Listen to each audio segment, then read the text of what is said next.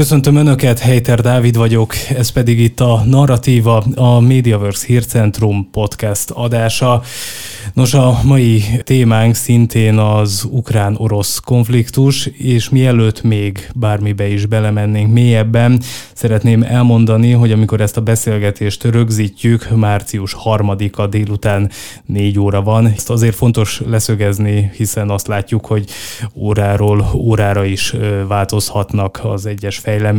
Köszöntöm a stúdióban eheti vendégemet, Ias Györgyöt, a Külügyi és Külgazdasági Intézet kutatóját, Oroszország szakértőt. Köszönöm, hogy elfogadta a meghívásomat. Köszönöm, hogy itt lehetek. Szerényen azt mondta, hogy Oroszország szakértőként mutassam be. Én azért úgy láttam az interneten, ahogy utána néztem az ön munkásságának, hogy azért itt szertágazó kutatási területtel bír ön, és kifejezetten a poszt-szovjet térséggel is foglalkozott, úgyhogy azt gondolom, hogy ön igazán illetékes az orosz-ukrán konfliktus kapcsán. Úgyhogy meg is ragadnám így rögtön a beszélgetésünk elején egy ilyen elég általános kérdést, hogyha megenged hogy feltegyek, hogy az, ami most történik, egy hete tart, ugye az orosz-ukrán háború,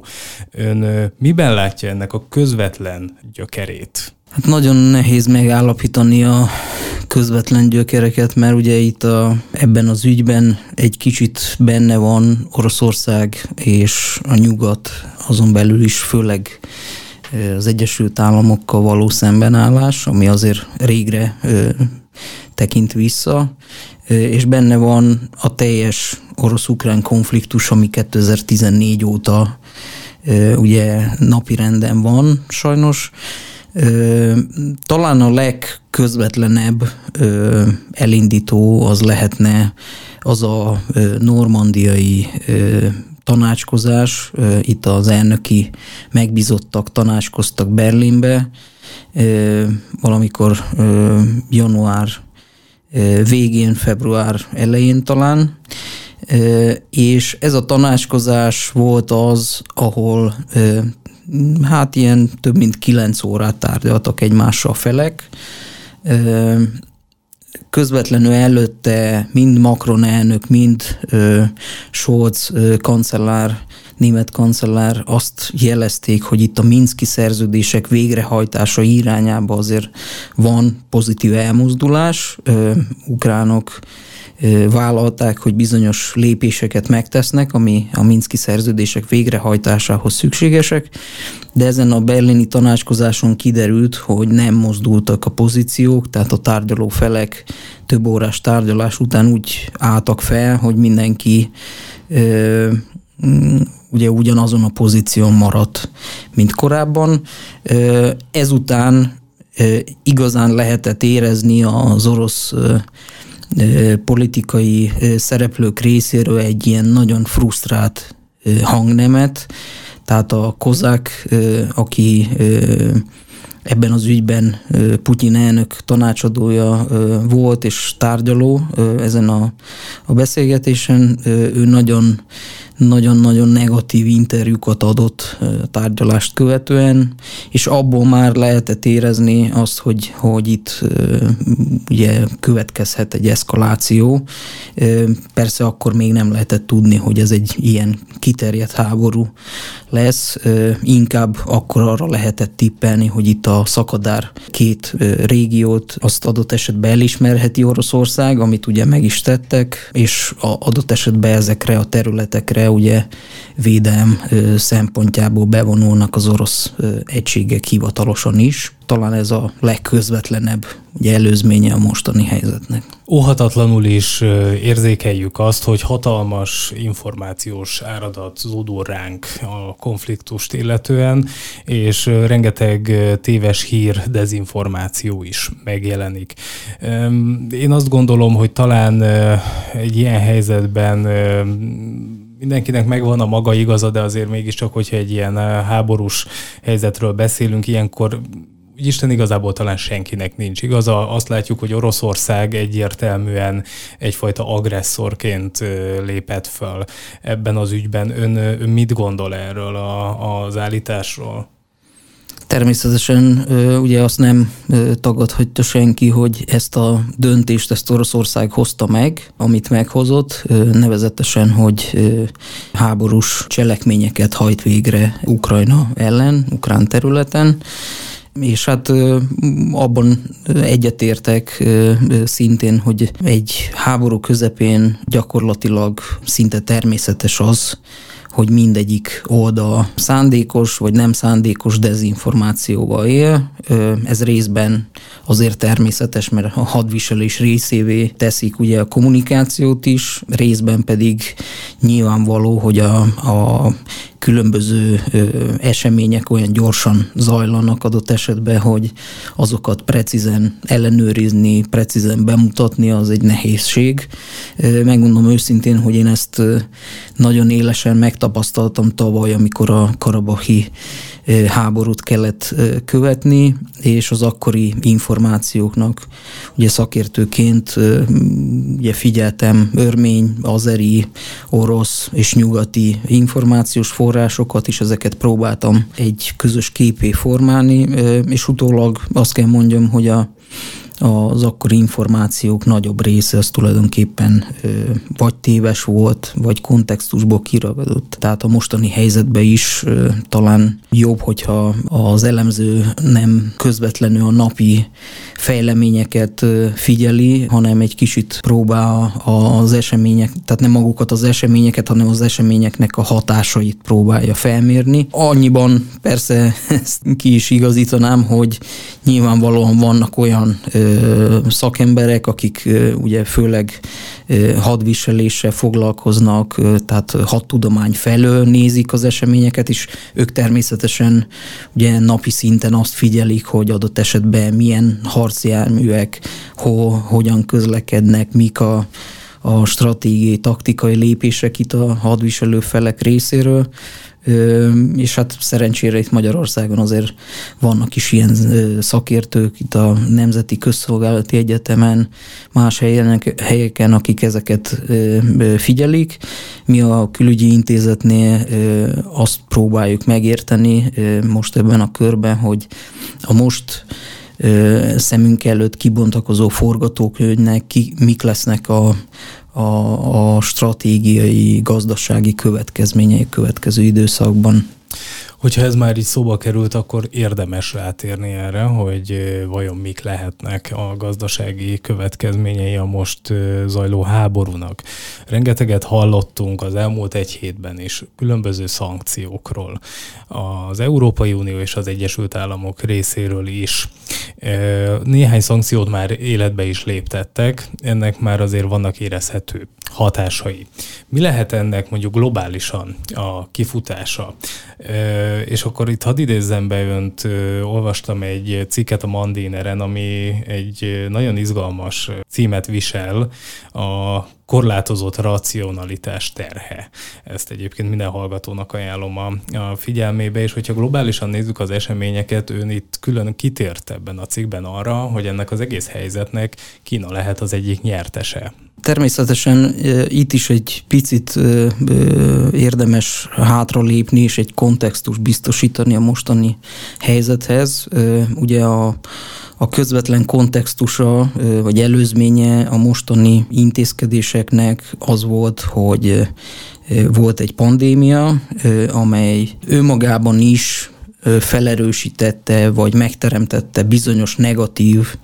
trendeket a gazdaságon belül, tehát láttuk, hogy világszerte megemelkedett az infláció, megemelkedtek az árak világszerte különböző termékekre, ugye a, a hétköznapi, tehát élelmiszerektől kezdve különböző, tehát jelentősebb termékek, mint adott esetben mondjuk olaj, vagy különböző fémek, és ezzel párhuzamosan egy energia krízis alakult ki. Elsődlegesen Európában, de azért világszerte is hatása volt a, ez az európai fejlemény sok mindenkire. Tehát eleve voltunk egy instabil helyzetbe globálisan, és a mostani szankciós intézkedések erre a az egyébként instabil és negatív elemeket tartalmazó helyzetre épülnek rá, És hát itt érdemes ugye elkülöníteni azt, hogy még megnézzük, hogy Oroszország számára ezek mit jelentenek, ezek az új szankciók. Itt azt látjuk, hogy azért ezek elég súlyosan érintik az orosz gazdaságot. Az, hogy pontosan mi lesz a szankciók teljes hatása, azt ugye még nem látjuk, mert csupán most kezdtek el ezeket bevezetni, illetve a hatásuk csak elkezdte kifejteni a, a, vagy megjelenni ugye az orosz gazdaságban. Az biztosan látjuk, hogy ezek eléggé súlyos szankciók, és tényleg nehéz helyzetbe helyezik az orosz gazdaságot. Egyébként az orosz politika részéről is már vannak ilyen beismerések, miszerint ugye ennyire súlyos szankciókra nem számítottak, annak ellenére, hogy egyébként készültek a szankciókra, sőt, ez logikus is, hiszen 2014-ben bevezetett szankciós nyomás óta készültek erre, de emellett azt is érdemes vizsgálni, és azon is érdemes elgondolkodni, hogy ezek a szankciók, ugye a szankciók azok mindig kétélű fegyver, tehát ezeknek a szankcióknak az árát a kivető államoknak is meg kell fizetniük, és azt látjuk, hogy talán tegnapi nap folyamán a gázár az felment 2200 dollár fölé, ami történelmi csúcs, ugye korábban ilyen nem fordult elő, és azt láttuk pár hónappal ezelőtt, hogy ezer dollár feletti árnál is számos vállalat ment csődbe, energetikai vállalat, számos iparág kénytelen volt leállni vagy csökkenteni a termelés, például a műtrágya termelők, azok kénytelenek voltak visszafogni a, a kapacitásaikat, mert egyszerűen túl drága volt ugye a, a gáz ahhoz, hogy fenntartható módon lehessen folytatni a tevékenységet, és ez még csak a, az egyik ilyen fontos eleme a, a szankcióknak, tehát én azt gondolom, hogy, hogy itt nagyon komoly hatással lesznek ezek a szankciók nem csak az orosz gazdaságra, ami természetes, hiszen ez a céljuk, hanem a globális, tehát a teljes világ gazdaságra. Még maradva egy kicsit a globális kitekintésre, aztán néhány szót fogunk ejteni Magyarországról és Magyarország szerepéről is. Ugye a műsoromnak az a címe, hogy narratíva, és számos narratívát láttunk már megjelenni az elmúlt napokban, és megjelennek a dezinformációk is ezzel kapcsolatban. Visszautalnék majd az előző kérdésemre, ahol már szóba került Kína. Most én magam azt érzékelem, hogy a háború kirobbanásának az elején azért erőteljesek voltak voltak azok a hangok, miszerint azért Oroszországnak és Ukrajnának is megvan a maga felelőssége, és a konfliktusban azért az Európai Uniónak és a NATO-nak is megvan a maga felelőssége. Most, mint hogyha az elmúlt napokban az Egyesült Államok szerepe is erőteljesebben jelen lenne, akár a szankciókat is, hogyha nézzük. Ön hogy látja ezt a kérdéskört? És akkor térjünk is el majd egy két mondat erejéig Kínára. Igen, itt azt kell látni, hogy ugye a orosz gazdaság és az európai államok gazdaságai azok szorosabb gazdasági kapcsolatokkal rendelkeztek, tehát, és itt nem csak a, az energetikai szektorban tapasztalható kölcsönös függőségre kell gondolni, hanem számos ágazatban azért itt jó kiterjedt kapcsolatok voltak, tehát a, az orosz gazdaságon belül német, francia vállalati szféra azért nagyon nagy jelentős részesedése volt jelen, több százezer embert foglalkoztattak, elképesztő összegeket voltak képesek ugye generálni a tevékenységük révén, és ebből a szempontból az Európai Unió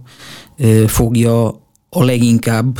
megszenvedni a bevezetendő szankciókat. Tehát nekünk van ebből a szempontból legtöbb veszítenű valunk, Ezzel szemben az Egyesült Államoknak ugyan vannak olyan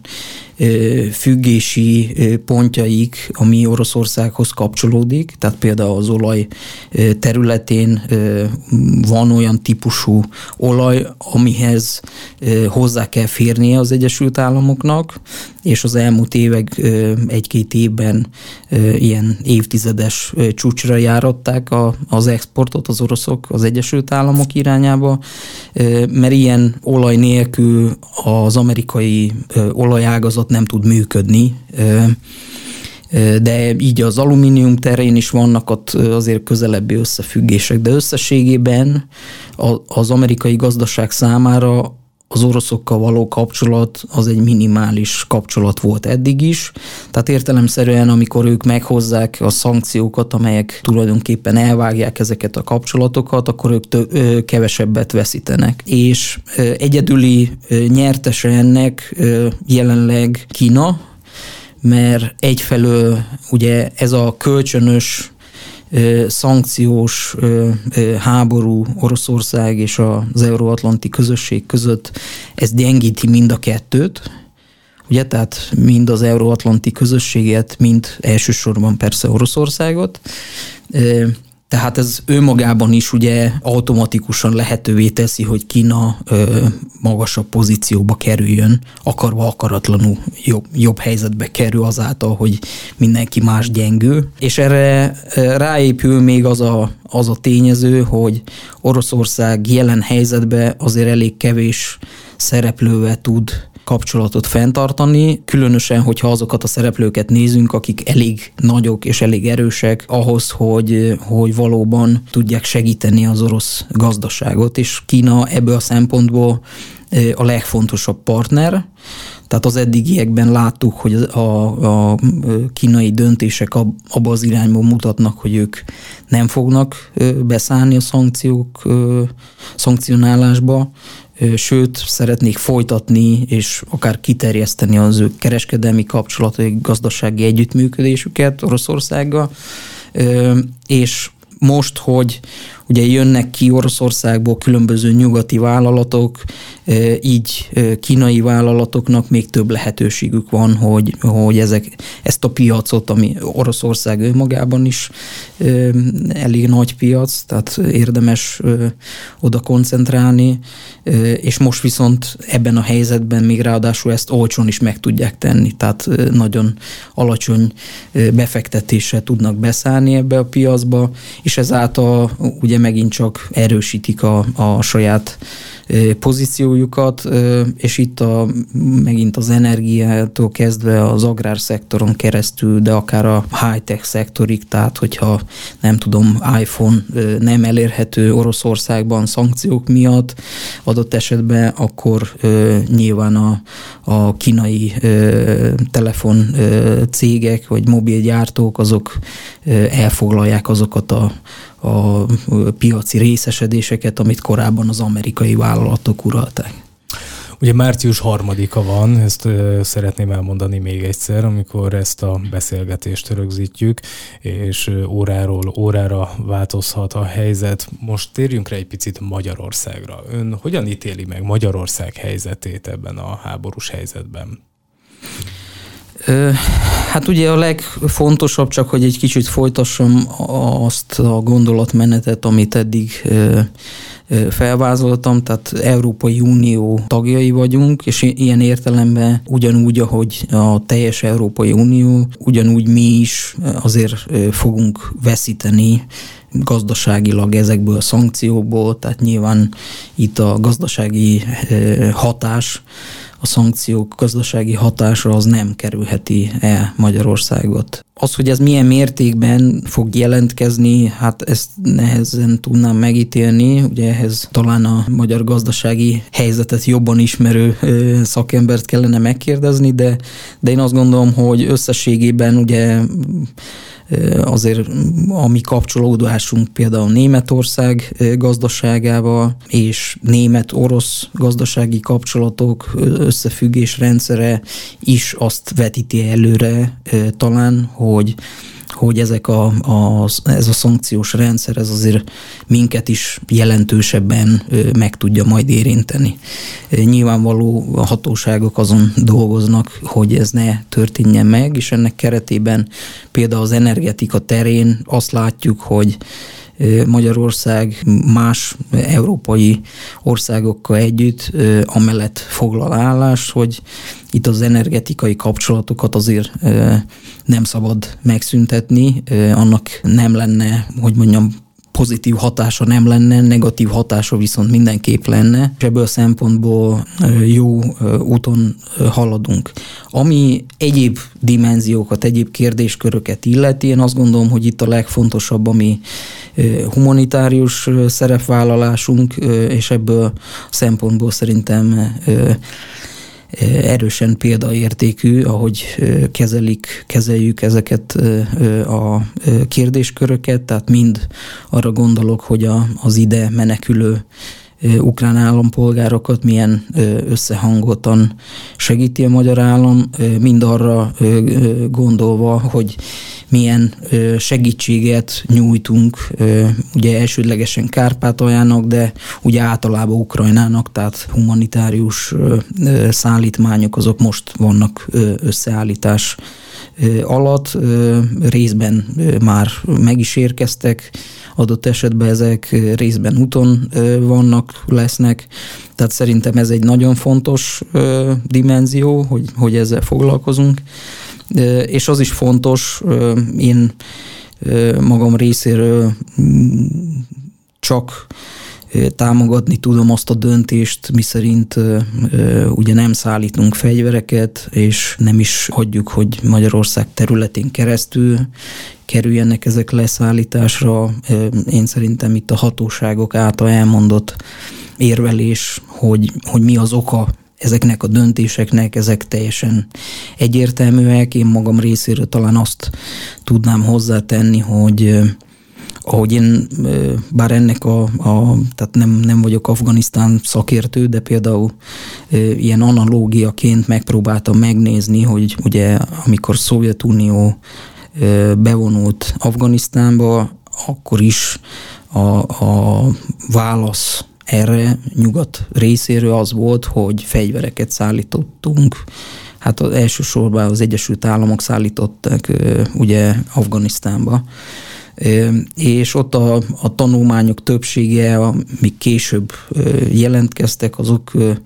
arra utalnak, hogy azért ezeknek a fegyverszállításoknak inkább negatív hatásai voltak, tehát nem javították a helyzetet, hanem súlyosbították. Persze mindkét fél számára, tehát mind orosz, mind afgán fél számára, sőt, egyes érvelések szerint még el is húzták a, a magát a konfliktust időbe, tekintette arra, hogy, hogy az új odaérkező fegyverek olyan típusú, hát súlyosabb harc vesztességet okoztak mindkét fél számára, hogy, hogy ott nem, nem tudtak nagyon a felek ebből ki, kimozdulni, tehát a státus meg az arcvesztés miatt, ugye ez, ez inkább kitolta a, a konfliktus lehetőségét, és hát sajnos attól is tarthatunk, hogy az egyik hát reméljük, hogy nem ez a legvalószínűbb forgatókönyv, de az egyik kifutása ennek a konfliktusnak sajnos lehet az, hogy ez egy elhúzódó konfliktus lesz, akár több évre, vagy nehogy Isten évtizedre elhúzódó konfliktus, és ezt mindenképp érdemes lenne elkerülni. Tehát én azt gondolom, hogy, hogy ez a dimenzió is Szóval nagy, nagyon fontos, és látjuk egyébként, hogy a partnereink, akik viszont vállalkoztak a fegyverszállításra, azok is sok szempontból mutatnak bizonyos óvatosságot ebben a kérdésben. Tehát itt szó volt arról, hogy repülőgépeket adnak át az ukrán félnek, Tegnap már ugye arról szóltak a hírek, hogy hát mégse, mert nincs is annyi, meg nem is tudják átadni, meg nem tudom. Mindeközben az oroszok meg egyértelműen abban gondolkodtak, hogy, és gondolkodnak, hogy minden beérkező fegyvert az lehetőleg még az első pillanatokban tudják megsemmisíteni, ami egyértelműen fog ugye itt határmenti, tehát európai határok mentén is konfliktust generálni. Az elmúlt napokban egyébként lehetett is látni, amikor bizonyos olyan katonai létesítményeket támadtak az oroszok, ami például a román határ közelében van, tehát 10-15 kilométerre az ukrán-román határtól találhatóak, ami szerintem egy, egy, ugye egy, egy megfontolandó tényező. A hírek alapján úgy tűnik, hogy Vladimir Putyin egy gyors háborúra számított, ehhez képest már tart egy hete. Mi lehetett egyébként Vladimir Putyin valódi célja, és hogyan lehet egy béketárgyalás során ebből kijönni? Úgyhogy ez rendeződjön, ez a konfliktus. Mit gondol erről? Hát én abba a, az irányba nem mennék el, hogy, hogy olvassam Putyin elnök gondolatait, tehát az, hogy, hogy mik voltak a stratégiai célkitűzések, és azok megvalósultak-e eddig, vagy nem, ezt nem tudnám eldönteni. Én magam részéről egy kicsit csodálkoznék, hogyha itt ilyen valóban két-három napos villámháborúban reménykedett volna valaki, vagy ha igen, akkor az egy nagy stratégiai hiba, mert hogyha megnézzük, hogy a grúz háború 2008-ban az is 12 napig tartott, pedig ugye ott sokkal kisebb területről van szó, vagy megnézzük, hogy a karabahi háború ugye 44 napig tartott, megint csak sokkal kisebb területen, sokkal kisebb erők egymás közötti ugye háborús műveleteket hajtottak végre is, és ahhoz is ugye több idő kellett. Ukrajna egyébként ugye Európa második legnagyobb kiterjedtségű állama, tehát területe is már önmagában hatalmas. Tehát mindezek miatt én meglepőnek gondolnám azt, hogy, hogy itt rövid műveletre számítottak volna. Lehet. Viszont ami, ami nagyon fontos, az az, hogy mit követelnek most az orosz hatóságok, és ugye itt egyértelműen hallottuk azt, hogy elvárásuk szerint a krímet orosz területként kellene elismerni, el kellene fogadni a két szakadár köztársaságot, mint önállót, ráadásul nem azokon a területeken belül, amelyek amelyeket kontroll alatt tartották, hanem ugye a, a korábbi ukrán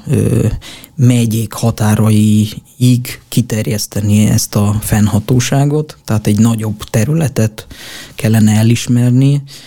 Ezen kívül a demilitarizáció továbbra is elsődleges követelés, ami azt jelenti, hogy bizonyos típusú katonai létesítmények, katonai eszközök, azok nem kerülhetnének ukrán kézbe, és ezen kívül pedig ugye a, a, az oroszok ezt úgy fogalmazzák meg, hogy, hogy nácik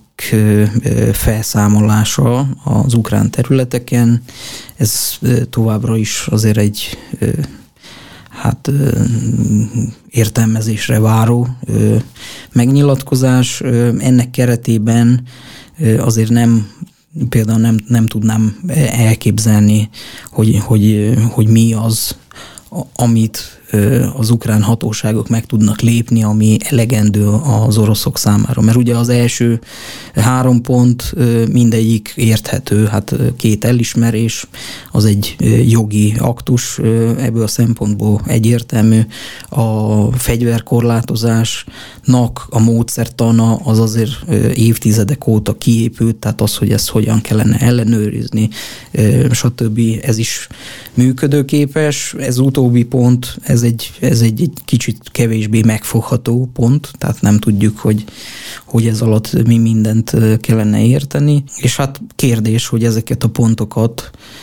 ebben a helyzetben hogyan tudja elfogadni ugye az ukrán vezetés, és hát közte van még továbbra is ugye ez a, a NATO-hoz nem csatlakozás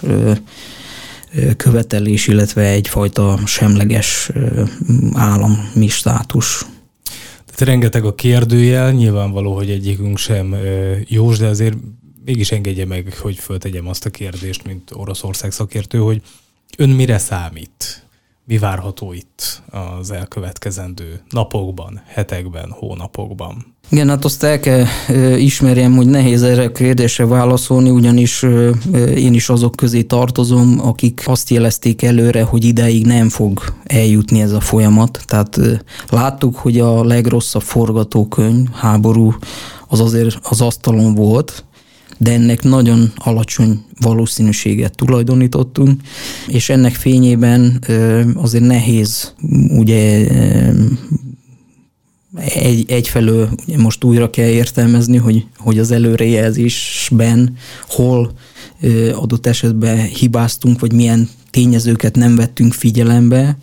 amikor ezt az előrejelzést tettük és ennek fényében lehetne azon gondolkodni, hogy a mostani konfliktus az, az hogyan végződhet, vagy milyen irányba mozdulhat el. Talán ilyen nagyon általánosan ugye fel lehetne vázolni néhány forgatókönyvet. Az egyik szerint az oroszoknak sikerül a saját céljaikat végrehajtani, és ennek fényében az akció akkor, a háború akkor ér véget, amikor ezeket a célokat elérték. Ugye a második forgatókönyv az arról szól, hogy a, az oroszoknak nem sikerül a céljaikat elérni, de a, a, egyrésztről az elhatározás, másrésztről részben a Oroszországra nehezedő nyomás miatt ugye ebből a konfliktusban már visszakozni nem tudnak, és akkor ez egy nagyon hosszú kifutású konfliktus irányába viszi el az egész helyzetet, ahogy mondtam, évekre vagy akár évtizedekre. A következő lehetőség, bár ennek cseki az esélye egyenlőre, hogy a felek meg tudnak állapodni, Ugye a, a mostani háborús helyzet az megmutatta szerintem mindkét fél számára, hogy bármelyik kompromisszum, ami korábban is az asztalon volt, az jobb, mint az a helyzet, ami most kialakult. Tehát ha valaki meggondolja, hogy a Minszki szerződések alapján a megoldás az ugye arról szólt volna, hogy a két szakadár terület az autonómia státusba kerül, és ennek a, a mérleg, mérlegnek a második, másik végén ott látjuk a több ezer halált, akkor szerintem egyértelmű, hogy a kompromisszumos diplomáciai megoldás az jobb lett volna, és talán, hogyha ez tudatosul az érintettekben, akár az ukrán félre gondolok, de akár az orosz félre, akiknek ugye most látják, hogy milyen következményei gazdasági vonatkozásban vannak ennek a beavatkozásnak, stb.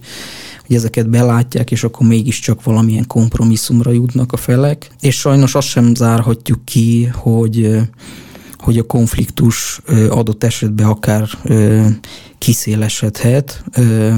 Itt arra gondolok, hogy ugyan NATO tagállamok mindegyike nagyon határozottan és egyértelműen elmondta azt, hogy nem fognak beavatkozni katonailag, de egy háborúban azért sok minden történhet nem elhatározott módon, ha csak arra gondolunk, hogy mondjuk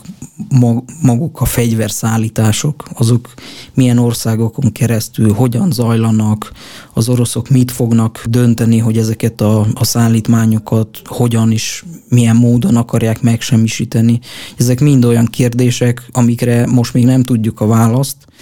de bármelyik kérdésre adott rossz válasz, orosz részről, vagy akár euróatlanti részről, ez egy, ez egy olyan lépés lehet, ami, ami egy közvetlen konfliktust is okozhat NATO és Oroszország között. Tehát ezekkel mindenképp érdemes számolni, hogy ezek a, a lehetőségek vannak, és természetesen ott van az asztalon még egy lehetőség, amiben ugye sokan reménykednek világszerte, nevezetesen, hogy Ukrajnának nyugati támogatása sikerül pacifikálni Oroszországot, tehát a, a kivetett szankciók adott esetben olyan súlyúak lesznek, hogy az nem csak gazdasági, hanem adott esetben politikai következményekkel is járhat Oroszországon belül,